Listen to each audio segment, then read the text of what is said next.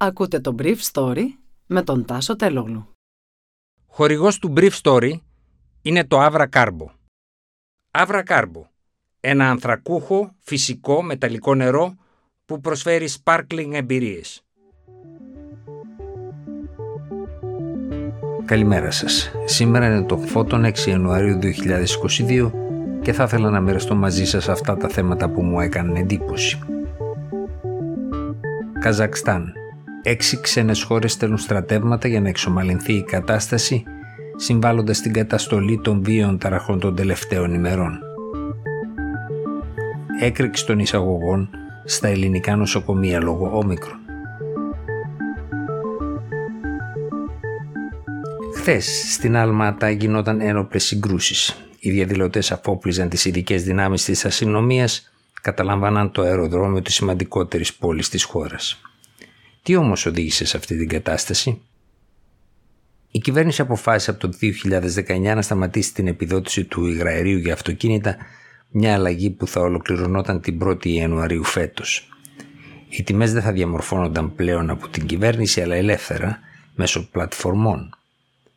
Το αποτέλεσμα ήταν να διπλασιαστούν από 14 αμερικάνικα cents στα 28 7 στα 10 αυτοκίνητα στη δυτικότερη περιοχή της χώρας, το Μάγκισταό που άρχισαν οι ταραχές, κινούνται με υγραέριο. Το Μάγκισταό παράγει το ίδιο υδρογονάνθρακες, αλλά οι υποδομές είναι πολύ χειρότερες και οι μισθοί χαμηλότεροι από τις άλλες περιοχές του Καζακστάν.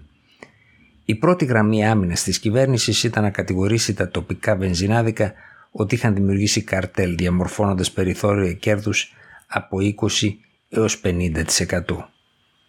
Η αλήθεια είναι ότι οι ιδιοκτήτες των πρατηρίων φοβήθηκαν από τις πρώτες διαδηλώσεις και πήραν πίσω τις αυξήσεις μειώνοντας τις τιμές στο 110 έως 120% της παλιά κρατικά οριζόμενης τιμής ανά λίτρο. Η κρατική επιτροπή που ήρθε από την πρωτεύουσα κατέβασε κι άλλο τις τιμές, ακόμα χαμηλότερα δηλαδή, από την παλιά τιμή στα περίπου 11 cents του αμερικάνικου δολαρίου για κάθε λίτρο.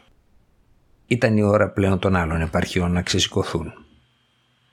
Με το σύστημα που είχε το Καζακστάν για την πώληση του υγραερίου, οι παραγωγοί δεν είχαν κανένα συμφέρον να συνεχίσουν να παράγουν ούτε και να εξυγχρονίζουν τις υποδομές τους. Έτσι η ζήτηση ήταν σταθερά μεγαλύτερη από την παραγωγή. Η μεγάλη βιομηχανία της χώρας παρήκμαζε σιγά σιγά και δεν υπήρχαν κίνητρα για να ανεωθεί. Η κυβέρνηση ήλπιζε ότι με τα λεφτά των αυξήσεων στις τιμές θα μπορούσε να κάνει και πάλι ελκυστική την παραγωγή του γκαζιού εξασφαλίζοντας κερδοφορία για τους παραγωγούς του φυσικού αερίου. Ολόκληρη τη μέρα χθες οι μονάδες τη αστυνομίας εγκατέλειπαν την προσπάθεια να αναχαιτήσουν τους διαδηλωτές που κατέλαβαν πολλά κρατικά κτίρια στην Αλμάτα και το Ακτάου, αφόπλησαν μονάδες τη αστυνομίας, έκαψαν αυτοκίνητα και λαιλάτισαν μαγαζιά, γκρεμίζοντας ένα τουλάχιστον αδριάντα του ισχυρού άνδρα της χώρας, του δικτάτορα Νουρ Σουλτάν Αζαρμπάεφ. Το βράδυ όμως εμφανίστηκε ο στρατός που άρχισε να πυροβολεί αδιάκριτα αφού πρώτα είχε κηρυχθεί η κατάσταση έκτακτης ανάγκης.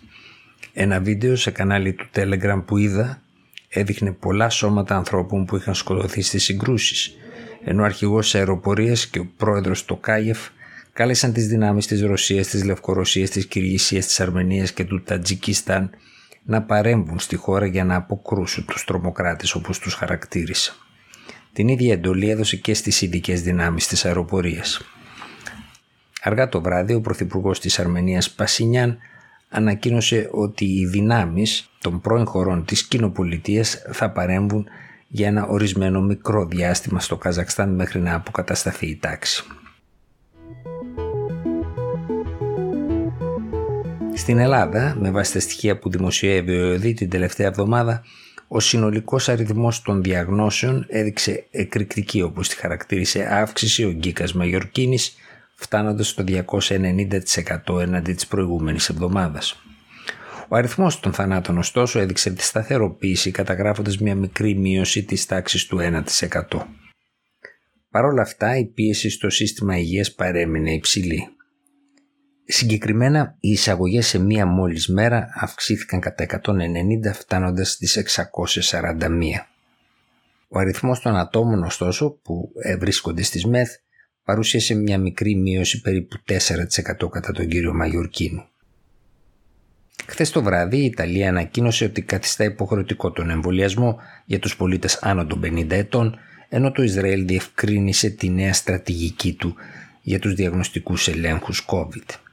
Έτσι το τεστ μοριακού ελέγχου PCR θα κάνουν όσοι πολίτες είναι άνω των 60 ετών ή έχουν κάποιο ειδικό πρόβλημα υγείας, για παράδειγμα άνοσο καταστολή. Ενώ τα rapid test θα μπορούν να τα κάνουν οι εμβολιασμένοι στο σπίτι τους μόνοι τους. Ήταν το Brief Story για σήμερα 6 Ιανουαρίου 2022.